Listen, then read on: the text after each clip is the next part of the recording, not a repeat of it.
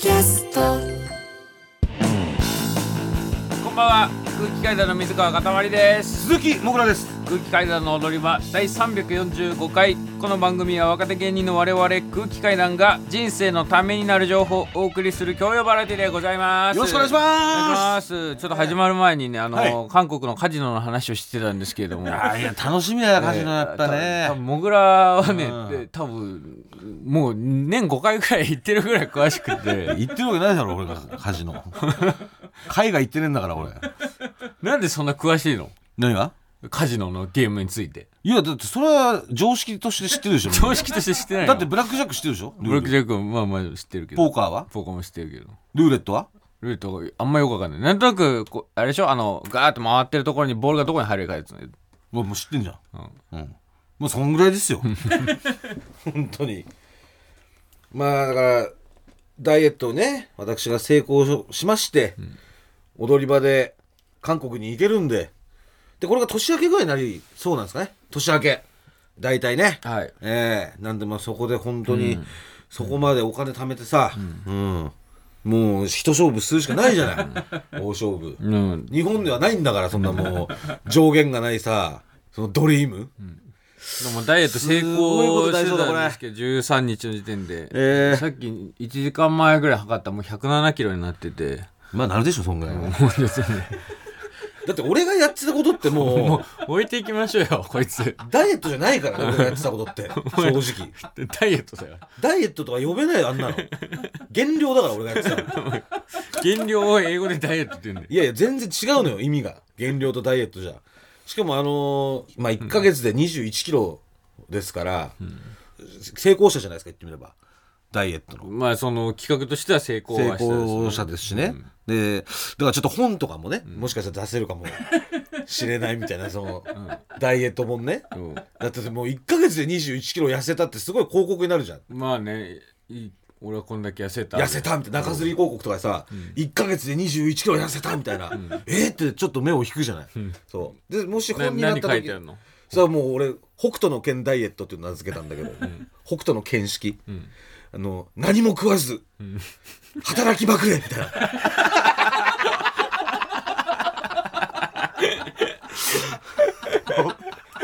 もう北斗の拳式だから制定重視量を作ってるやつと同じ生活をすればいっかげつでにじゅういちキロ痩せます最後は唾を吐け最後は唾を吐け体から水分を抜け抜け働けど働けどサウザーから飯は与えられずみたいなそれでも働けみたいなまあ今のところ話は一切来てないんでね、もしその詳しい話というかその私の考案したダイエット本ではないもんな、えー、それも北斗拳式ダイエット出版したいという方がいらっしゃいましたらお前が死んだらすっごい売れるかもしれない、もしかしたらお前が死んだ後に、うん、こんなことしてたら死ぬだろうっていうのであ北斗拳式ダイエット、うん、その危ないっていうことで、うん、まあまあ今まだ復習の期間中なんであれなんですけどあのー、韓国はね、まあ、またもう決定してて年明け行くってことなんで、もうまた決まったらね、ちょっといろいろ飯もそうですし、カジノもそうですけど、いろいろ話そうと思うんですけど、ちょっと今週あのー、私ね、後悔というか、ちょっとね、言えなかったこと、まあ言えばよかったなってことだね。うん、言えなかったとか、これ、これを伝えればよかったなって、ちょっと自分の中でモヤモヤしてることがあって、うん、で、まあ、まあにこあるんだけど、うん、ひとつめは、うん、タイトルが英子。うん、英子でふたつめが豊かなんですけど、うん、まずいっこめが、うん、金曜日あの割れ目でポンだったんですよ、うん、マージャンの番組マージャンの番組ででその金曜の深夜から土曜の朝まで、うんね、ろくじかん、うん、生放送あ生放送なんだ生放送生放送そうだったんだけど、そこであの中田香奈さんわかる元乃木坂の、うんえー、マージャンプロだった中田香奈さんがいらっしゃるんだけど、うん、その中田香奈さんが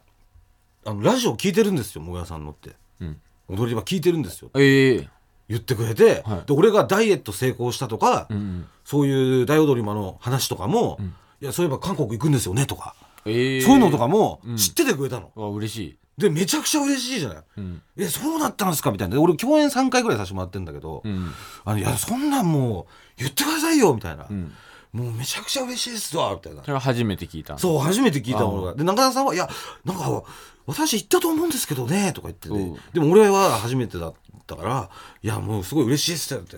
言ってて、うん、でそしたら俺のトイメンあのトイメンっていうのはマージャン語と向かいね、うん、そのトイメンが、うん、小島さんだったの。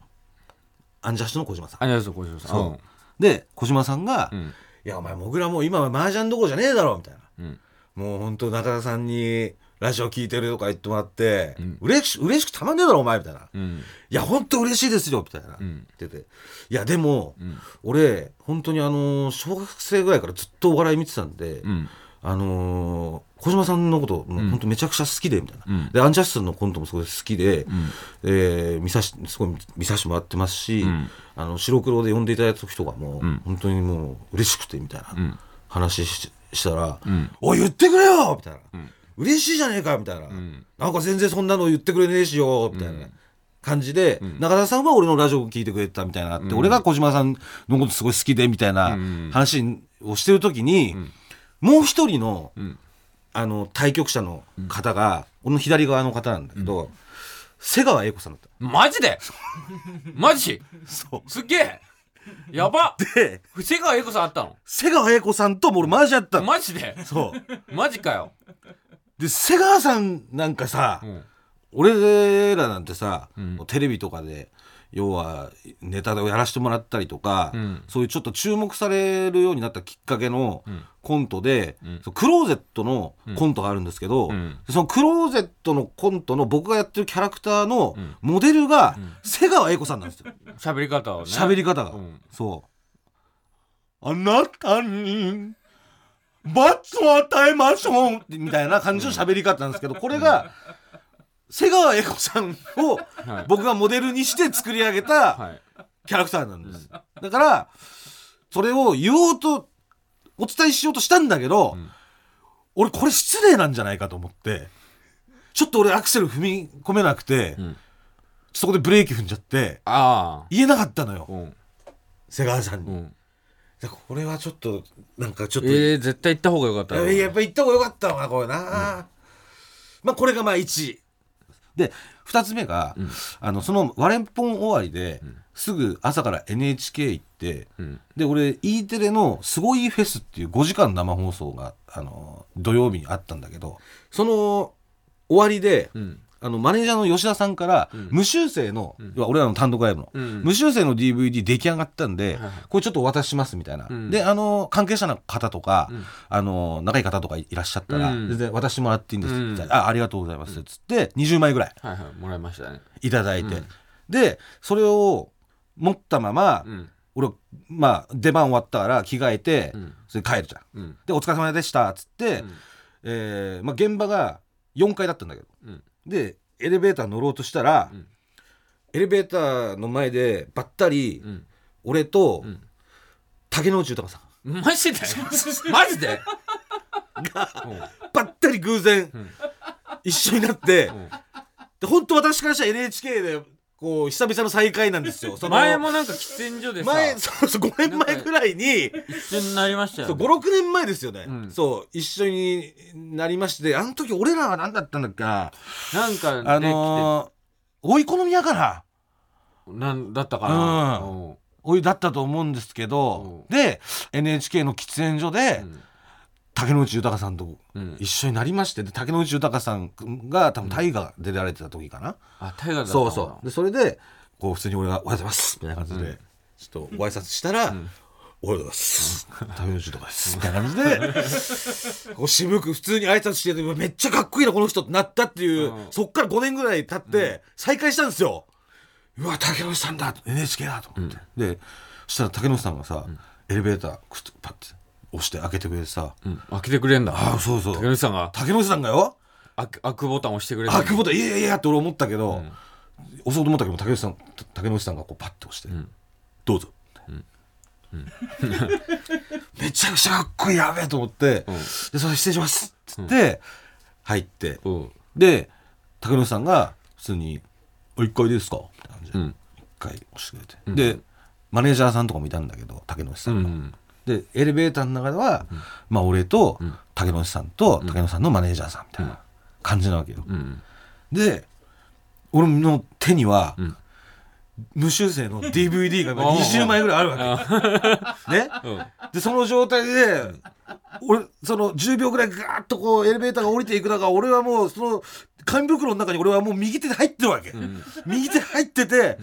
ん、でもうこう開いてエレベーターいっかいで開いて、うん、お疲れ様でしたってなった時に竹山さんがお疲れ様したって言ってくれたから、うん、その時に、うん、すいません自分芸人やってまして、うん、あのこれ僕らの ディーブイディー 単独公演がちょっと ディーブイディー になったんで、うん、もしお時間よろしければ、うん、もう あのある時で構いませんので、うん、見ていただけませんかと、うん、渡そうと思ってたんだけど、うん、俺そこで、うん、これいや知らねえ芸人の ディーブイディー 渡されてもこれ迷惑なんじゃないかと思って無修正って書いてあるし、いやそうで俺渡せなかったのよ。ああ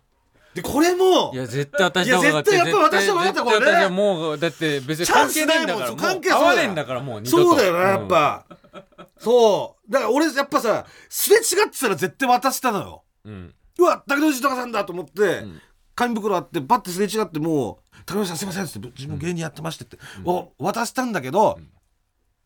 じゅうびょうぐらい時間あったから、うん、エレベーターの中で俺それの時間ですげえ悩んじゃった。いやいやちょっと待ってくれみたいな、うん、これ渡して、うん、いやなんだこれ見ねえよこれみたいな、うんえー、とかもしくは渡されたものを全部 見, な見るという性格の方だったら、うん、これでにじかんを奪うことになるかもしれないとか確かにね、そうそうもうなんかすげえ考えすぎちゃって、普通にそんなもん渡せばいいのに、うん、あのよかったら見てくださいで、うん、お渡しすればいいのに、うん、それを俺はいやこれは迷惑かもしれない、ダメだあーダメだいやちょっとこれもうあーとかやってる時にもうお疲れ様でしたっつってもうマネージャーさんと一緒にもう行っちゃったのよ。もったいない、もったいない。竹野内豊に ディーブイディー 渡せるチャンスなんかもう二度とないよ。小田和正で伝えたいことがあるんだ改めまして空気階段の水川かたまりです。鈴木もぐらです。 シーエム 中思い出したんですけど、はい、俺あのちょうど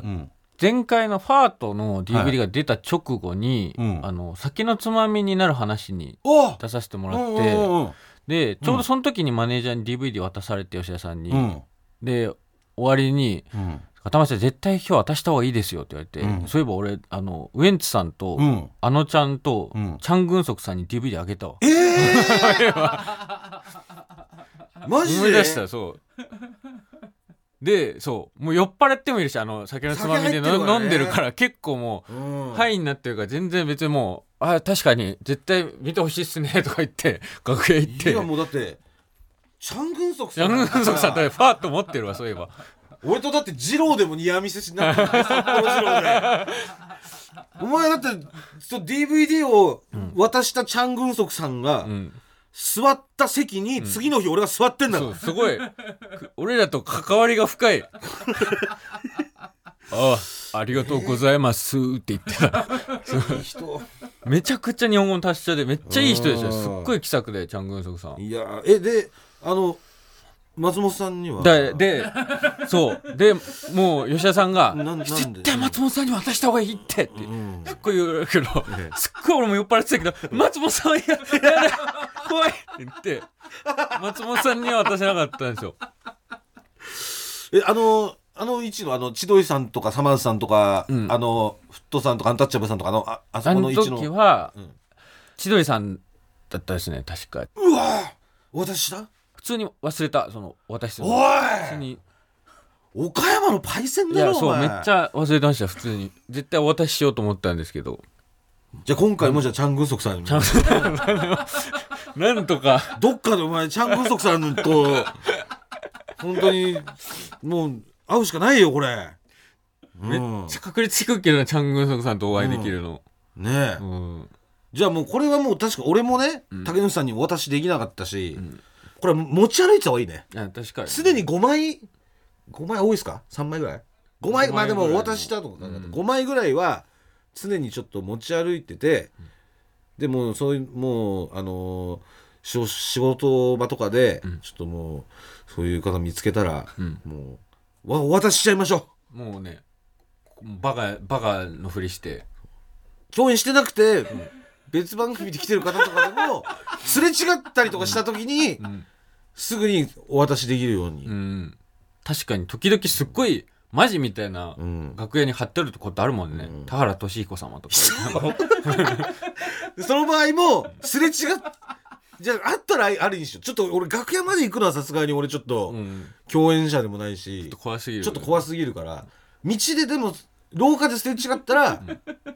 声かけてもいいっていうルールで、うん、渡したらもうこの番組は報告する、うん、もう今週は誰誰誰お渡しできましたっていうね、うん、のをちゃんと報告すると、うん、大丈夫いける？いや一応頑張りますよ、うん、宮根さんとかいける？宮根さんむずいな。宮根さんお会いしたことないよね。ない。ないでもさ、うん、日テレ行ったらさ、うん、宮根さんいてさとかなったらどうする？いやどうしよう。読売テレビとか行って、うん、宮根さんいらっしゃったら渡せる？いやーむずいな。いやどうしよう。もうここここだいぶ勝負よ。ここで宮根さん渡せるかどうか。日テレにいる宮根さんいけるかもしれない。読売はもうさ、うん、本拠地じゃん。本拠地だね。読売。うん。日テレはちょっとやっぱりその。うんちょっと遠征してきてるわけじゃん宮根さん、まあ、宮根さんちょっと心細いじゃん、まあね、多分、うん、知らないけど、うん、もう慣れてる心細いってことはねえだろもう、 もう完全にホームじゃないそのじゅうねんまえとかあったらまだしもさもう今やもう話しかけてくれたら嬉しくないその知らない芸人でももう大物だよだから俺がその俺がまだ大学とかにその、まあ、通ってた時代にちょうど多分ミヤネ屋始まったぐらいだから、うん、あの全国でそれまで、うん、大阪ではやってたけどネットがそのザワイドとかが多分終わったミヤネ屋だったみたいなもう全国ネットになってそんな長いのかミヤネ屋そうそう、うん、あのぐらいだったからまだ話その、うん、そういうちょっと遠征してきてる感はあったかもしれないけど、うん、今はもうないだろないか本当にあれ今度なんか情報によると、うん、酒井若菜さんとえー、朗読劇をやるそうですあの年明けにですね、うん、あの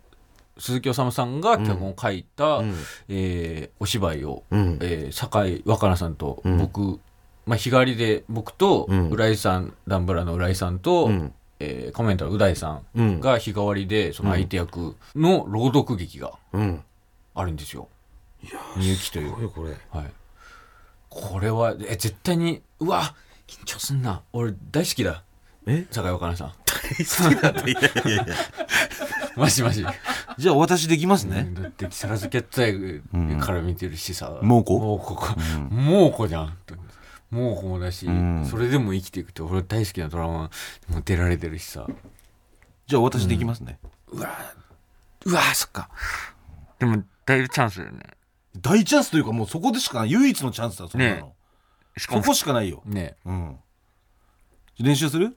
じゃあ俺酒井若菜さんやるからちょっと渡せるかとか練習するいやしといた方がいいだろう、まあ、確かにね本番でさ、うん、そんなもん渡せなかったらやばいじゃんまあ確かにいっこ心構えはしといた方がいいよねしといた方がいい、うん、絶対絶対ね、うんうん、じゃあどこ廊下？廊下でもでも共演だから別に楽屋挨拶行ってもいいしねああそっかどうしよう、うん、始まる前か終わった後かいやそれは終わった後でしょうわでもえ終わった後に渡すとして、うん、なんかこの後渡さなきゃみたいな、うん、その緊張が一個朗読中に乗っかれると、うん、すごい朗読のパフォーマンスが下がる可能性もあるな。いやでもその朗読今からするのに、うん、その前になんか渡されるのも嫌じゃんなんか。まあそっか、うん、酒井さん的にも。それ酒井さんを第一に考える。は最後の方がいいか終わった後に。そうそうそうだから練習した方がいいって言ってる。なるほど。それもじゃあ俺楽屋やるわ、はい。ちょっとノックして入ってきて。うん、コンコン。どんどんガチャ失礼します酒井さん酒井さんボールペン食べないでください酒井さんボールペン食べないでください酒井さん今日ありがとうございましたこの黒い部分が黒い部分食べないでください酒井さんキュッキュッ酒井さん酒井さん今日ありがとうございましたあのディーブイディー をあの僕空気階段っていうコンビでお笑いをやってまして渡さねえよこいつ今酒井若菜さん何度も渡せるんだよボールペン食う人間だったら俺ディーブイディー あげないよだそういう感じでいくかダメなんだ何が何でもそういう感じの人間に渡せないよ。やっといてよかった今本当に。これでもう渡せますね。渡せ、まあそのノルペン食ってなかったら渡せますよ。そうですね、うん、じゃあもうこういう感じも本当渡して渡していきますんで、うん、はい、ちょっと私ももう、はいね、これもう決めと決めとければちゃんと多分俺竹野豊さんとかにも多分私できたと思うから、こうやってなんとなくね、やっぱりだからもうルールにしましょう、ルールにしましょう、 あ,、うん、あったら渡すっていうの、うんうん、あ麻生太郎さんとかあったらどこで会うんだよ小, 沢小沢さんとか小沢一郎さんとかまあね、同じ東京都で生活してるからにかいさんとかさ激高激高だと思うよその取り巻きもすごいだろうし、もう超怖い、麻生さんとにかいさんとかさねえ、できる限りもう渡していくってことで、うん、はい、ちょっと輪を広げていきましょう。ちょっとはい頑張ります。報告します必ず、はい、はい、お渡ししたら、えーはい、目の前に我々に、えーえー、我々の目の前に置かれております ディーブイディー のサンプルが、はい、えー、出来上がっておりますもうすでに、えー、はい、見本ですね。かっこいい、えー、かっこいいこれ本当に裏に写真とかあってね、うん、真ん中まあ表紙はポスターの画像がそのまま使われております。はい、使われておりまして、はい、えー、その ディーブイディー がいよいよ来週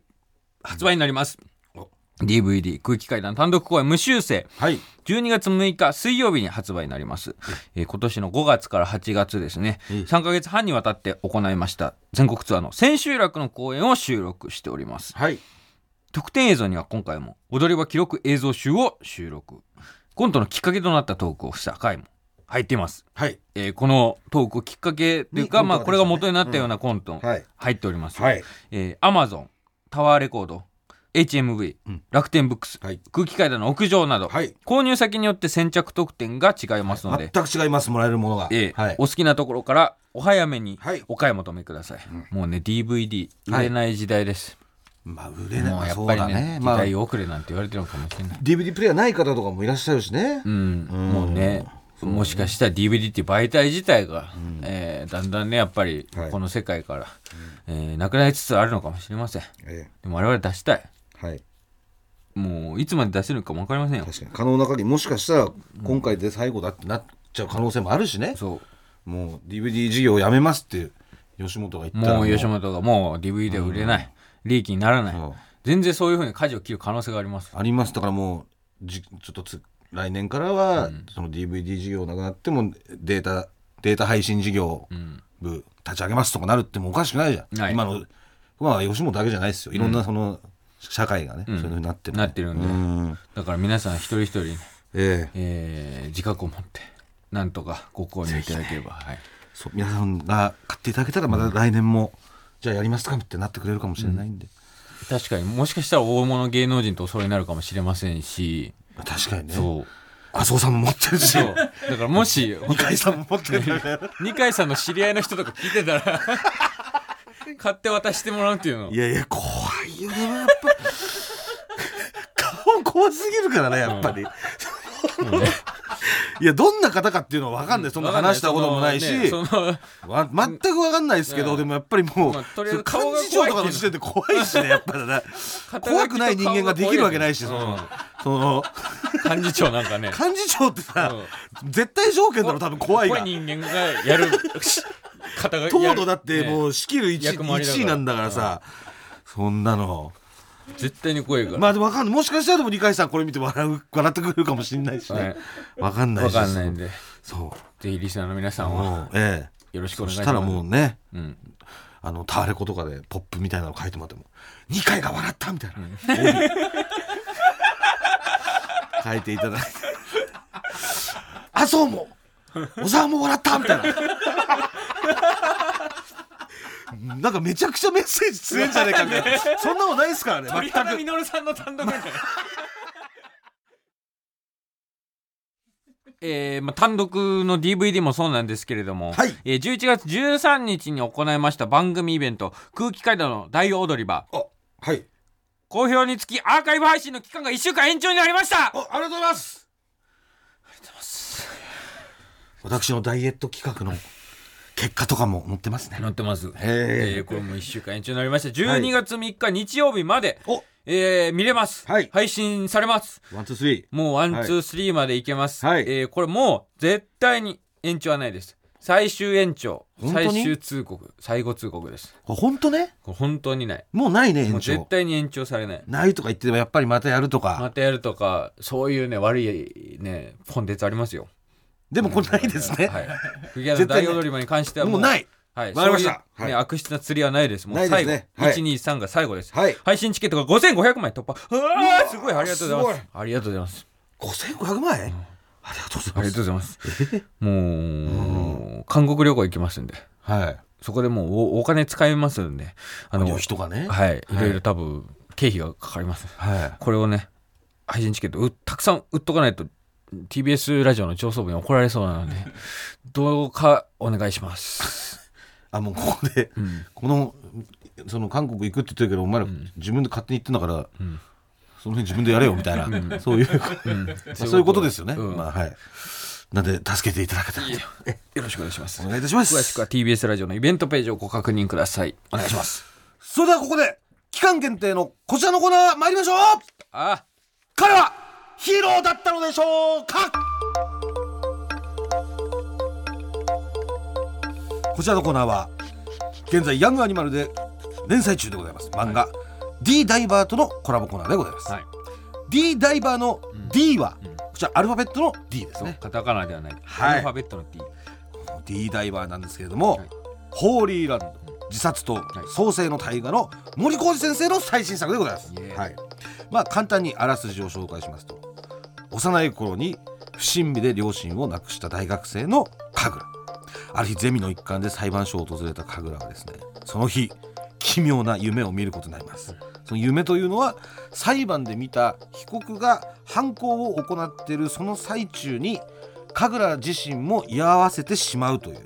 まあ、不思議な夢だったわけです。でこれはただの悪夢なのか、うん、それとも現実なのかという、えー、キーワードはダークヒーローとなっている漫画でございます、うん、でこの D ダイバーの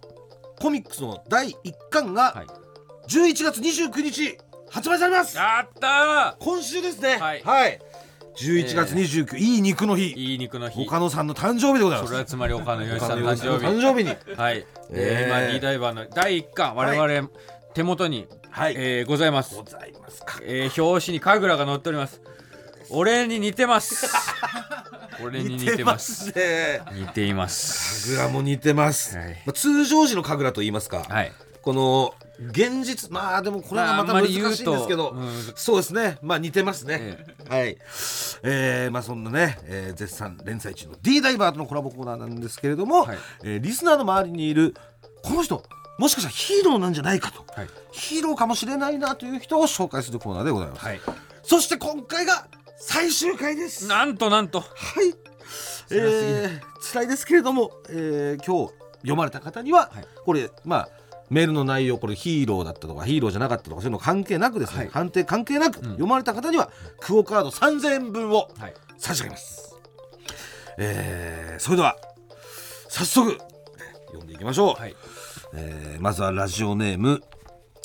ポンポンいたお。もうさんじゅうねんほど前の話です。うん、小学生だった僕は、うん、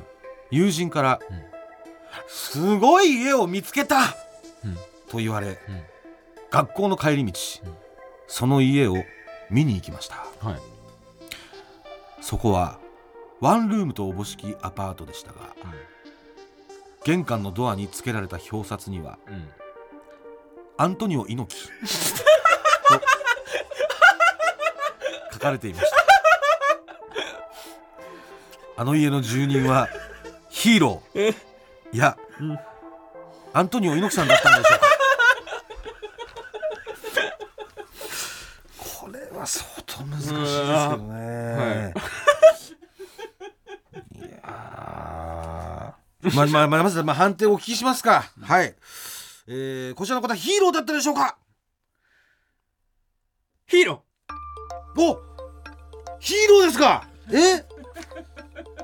ヒーロー非常に紙一重なんですけど、やっぱり情報が少ないっていうので、えー、僕ほどっちなの、本人ってこと？いや本人ではありません。あ、本人ではない、はい、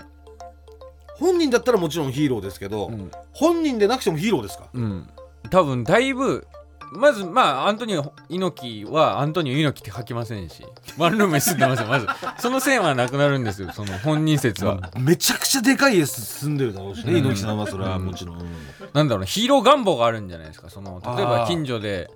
なんか困ったことが起きた、ひったくりとか起きた時に、はい、あ、そうだ、近くにアントニオ猪木住んでんじゃない警察もそうだけど、まずアントニオ猪木の連絡した方が早いかみたいな、うん、早いかみたいな、その、ね、番犬注意みたいなのの最強版みたいな、ね、最強版みたいな、この町に猪木がいるっていうことは、うん、この町でなんかやんない方がいいなみたいな、いいなみたいな、そういう自警団的なそのニュアンスもありますし、猪木を語ってる人間がいるっていうのだけでも、その、うん、ちょっとやめといた方がいいなみたいな、正直猪木住んでるより怖えじゃん、そのアントニオ猪木って語ってるやつがいる方が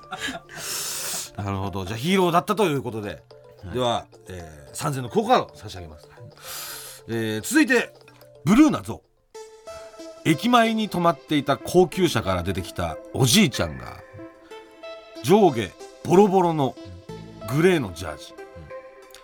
うん、レオンみたいな丸いグラサン、うん、片手ににひゃくまんくらいの札束を持って、うん、高級時計店に入っていきました、うん、あれは反社だったのでしょうかもしくはヒーローだったのでしょうかまあ、まず判定をお伺いしますか。ではこちら、うん、こちらの方、ヒーローだったのでしょうか？ヒーローではありません。うわー、ヒーローじゃなかったか。え、となると反射反射ですか？反射じゃない、ヒーローでなくて反射でもないっていう可能性もあると思うんですけど、うーん、いや、やっぱね、キャッシュっていうのがねやっぱ怖いんじゃん、反射、社会的人間は。やっぱそのカードとかだったら、まあ、うん、なんかいいんだけど、やっぱキャッシュがちょっとキャッシュ持ち歩くのって反射なんじゃないかって僕は思うんですけど。いや、全然キャッシュ派の人いると思いますよ反射以外に全然いるでしょ。すごい怖くない？にひゃくまん持ち歩くのって。まず普通の人ではないよ。俺は襲われないというか、襲ってくるやつがいたらもうボコボコにするっていう、うん、まあ、このにひゃくまんを取りに来たやつからにせんまん取ってやろうぐらいの、ね、取ってやろうぐらいのやつじゃないとにひゃくまんの札束持って外歩けないと思うんですよじゃあもう反射だったってことですよいや、よかったです、声かけなくてね、ヒーローじゃなかった。じゃあ、あのーえー、ブルーなゾーンには、えー、ここからさんぜんぶん差し上げます、はい、えー、ラストですね。ラストですか。えー、あ、ラジオネームはないですね。ない、なしです。なし。これは私が昔、うん、個人の小さな居酒屋で店長をしている時の話です、はい、ある寒い冬、うん、一人のごじゅうだいぐらいのおじさんが入店しました、うん、はい、初見のお客さんだと判断した私は、うん、賑やかな常連さんたちの会話に巻き込まれにくい、うん、カウンターの端に案内しました、うん、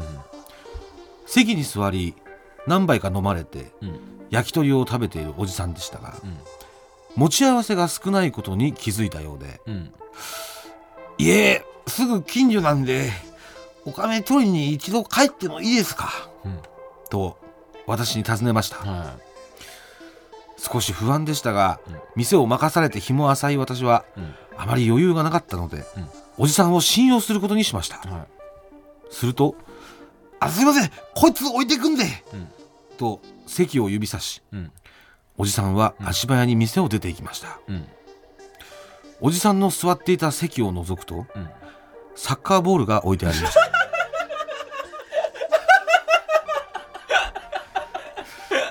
数分後、おじさんはお店にちゃんと戻ってきましたが、その肩にはなぜか赤星インコがよんわ乗っていました。おとなしくおじさんの肩に乗るインコたちに思わず面食らってしまいましたが、大変可愛がってらっしゃるのは分かるんですけれども、あの飲食店ですのでお会計を済ませてお引き取りくださいと伝えました。無視されました。その後周りの常連さんたちがやや強引におじさんとサッカーボールとインコたちを家に連れ返してくれました。彼はヒーローだったのでしょうか。ということで結構情報量は多いです。情報量多いですね、えーうん、ではこの方はヒーローだったのでしょうか。ヒーロー、えー、ヒーローですかこの方。この方ヒーローなんじゃないかと思います。やっぱりなんでですか。いや、まあ、もうやっぱ、はい、相場はその置いてくって、ええ、分かんない。そのお財布とかじゃないですか。お財布がない場合、まあ、そうですね。鍵、えーまあ、鍵は家に帰るとしたらあれだけど、まあ、財布と、まあ、まあ身分証とか、身分証とかもう絶対に絶対に自分にとって必要なものものをまあ置いてきますよね、うん、それがサッカーボールなんですよ。そのまあまあまあ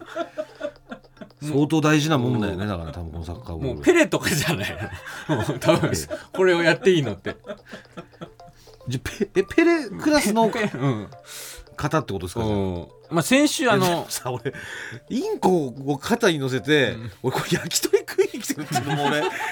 構な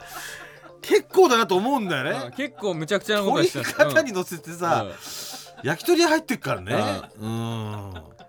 先週その猫をマフラーにしてる方もいましたけど、ね、やっぱり動物がひっついて離れない人っていうのは僕は結構ヒーローなんじゃないかっていうのはヒーローの条件としてあるんで、うんうんうん、でもセキセイインコ、うん、よんわよんわですでなんで、うん、来るときは連れてこなかったのかっても意味がわからないしまあいろいろ総合的に判断して、うん、ヒーローの可能性が高いんじゃないかと僕は思いますけど。いやーありがとうございます。最後ヒバヒーローでね、うん、しまってよかったですね。なんかね、うんえー、ありがとうございました。ということで今回が最終回だったんですけれども、えー、もう皆さんもね、うん、ぜひヒーロー、まあ、ダークヒーローですけども、はい、D ダイバー、D ダイバー、えー、呼んでみてください。はい、はい、以上彼はヒーローだったのでしょうかのコーナーでした。さあそれでは続いて先週募集したこちらいきましょう。北の映画っぽい話。サマーです。こちらのコーナーはまあとにかくね久々とにかく北の映画っぽい話を募集しております、はいあのまあ、数年前一時期やってたコーナーなんですけれども、はいあのまあ、今週ね、うんえー、たけしさん監督の最新作首が、うん公開されたりとか、うん、あと、まあ、私も俺がですね、たけしさんと、えー、行列で共演させていただいたりとか、うん、もうたけしさんの熱がものすごく、うん、あの上がってる状態です今、うん、なんで久しぶりに募集しましたあの先週僕らが行列に出た時に、はい、そのすごいソナチネの大杉蓮さんの電話ボックスのシーンがすごい、はいえー、気になって、気になって、えー、どこの場所なんですかみたいなのをたけしさんに聞いたら、うん、あんちゃん本物だねってそうそう そ, のそんなシーンを気になるなんてあんちゃん本当に石垣島のね本当にね好きだねみたいな、うん、あんちゃん本物だねって言われたっていう話をしてたんですけどしましたよ。あの、えー、永井さんが知り合いのディレクターさんが、はい、あの行列やってて、えー、でそのシーンがあんちゃん本物だねっていうシーンがカットされてたから、はい、あのオンエアでね そ, そのシーンだけちょっと送りますよっていやマジ嬉しいよねそう永井さんに動画送ってくださったんですけどたけしさん別に、えー、本物だねしか言ってなかったです。 あ, のあんちゃんとかあんちゃんとか言ってなかったです全然あんちゃんって言ってただろ絶対全然言ってなかったそれ絶対言ってたって俺だって聞こえたもんお前には聞こえなかったんじゃないか全然言ってなかった全然言ってなかったいやじゃあカメラにも映ってなかったかな俺はだからもう妹からもたけしさんからもあんちゃんって呼ばれてますからたけしさんに言ってなかったんだよ、えー、虚偽です虚偽いや言ってたと思うけどね、えー、というわけでいくつか読ませていただこうと思います。熊野古道。数年前私が社会人になってから両親は熟年離婚した。父の酒癖の悪さが原因だった。酔っ払って警官に両脇を抱えられて帰宅したりカラオケの採点機を殴って血まみれで帰宅したこともあった。私は東京で生活しており帰省するときは父と母別々に会う日を設けていた。ある年の年末、母と二人で最近できたという焼肉屋に行った。冷凍だな、これは。と文句を言いながら食べた。数日後、父に会った。最近できた焼肉屋があるから。そう言われて向かった先は、数日前に母と来た焼肉屋だった。何も言わずに店に入った。なんだよ、冷凍かよ。と文句を言いながら肉を食べる父の姿を見て、二人は確かに夫婦だったんだと思った。ああ、はあ、ぽい。たけしさんだな。これはもうたけしさん。これ、これ、このね、冷凍のね、うん、この焼肉を通じてこうそういう、うん、やっぱり似た者同士みたいなね、はい、話もありますし、うん、夫婦なんていうのは、うん、そういうところにまず気に、まあ、気がつくというかね、うんうん、そういうのを感じたっていう、うんうん、ことなんですよ。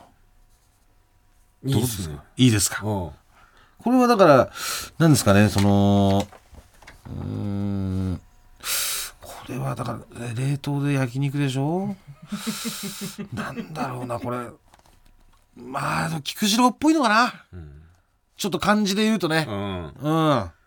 なんか菊次郎のあの世界観の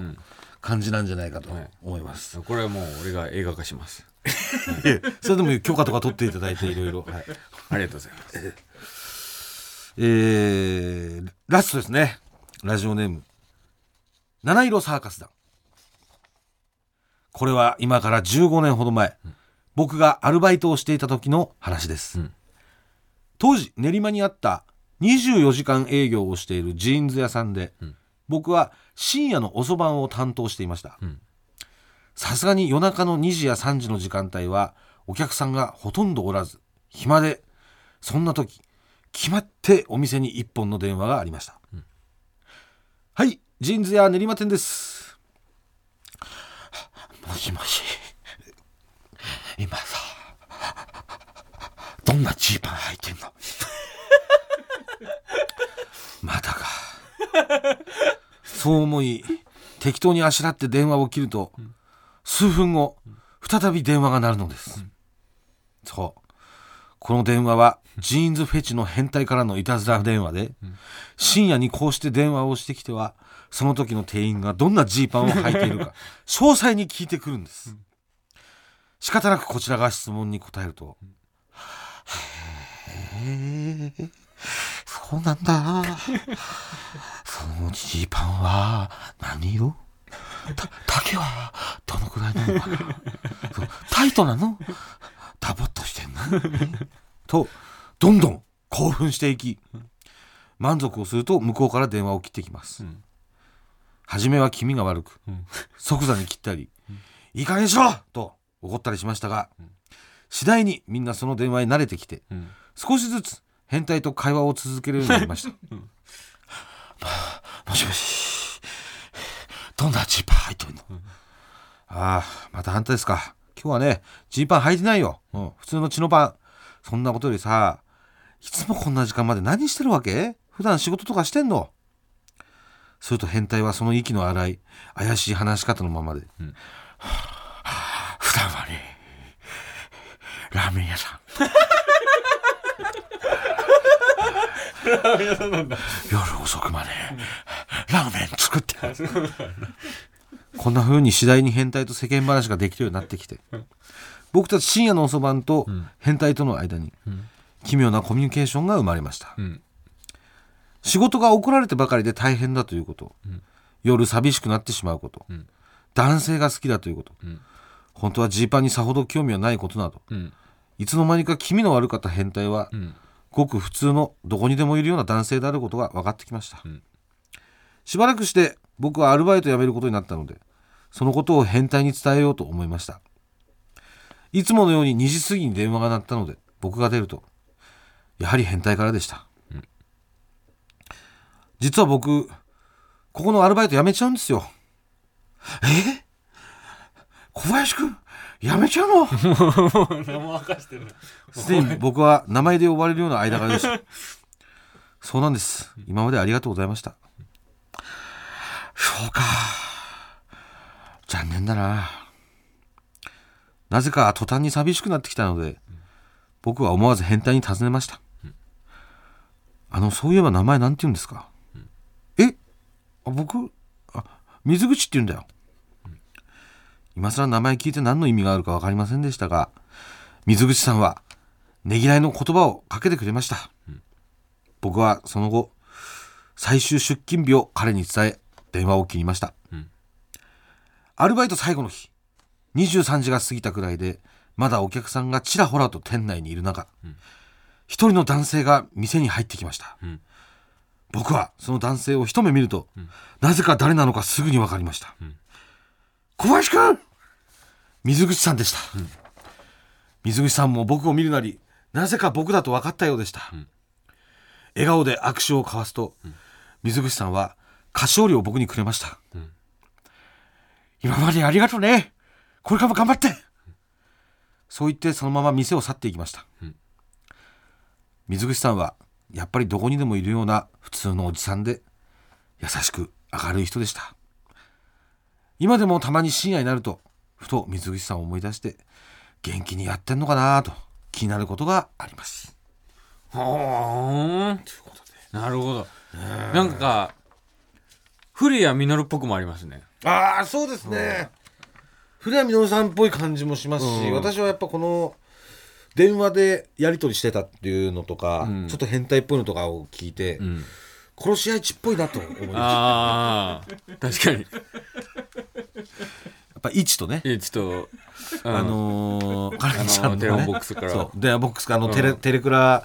のね、元テレクラの個室でやり取りしてた。うん、あの感じが、はいはいはい、すごいあの殺し合いちっぽいねっていうところがありましたね。はい、いいですね、えー、俺が漫画化します、はい、という感じで今週はみっつ、はい、紹介させていただきます。いいですね、久々に聞くと、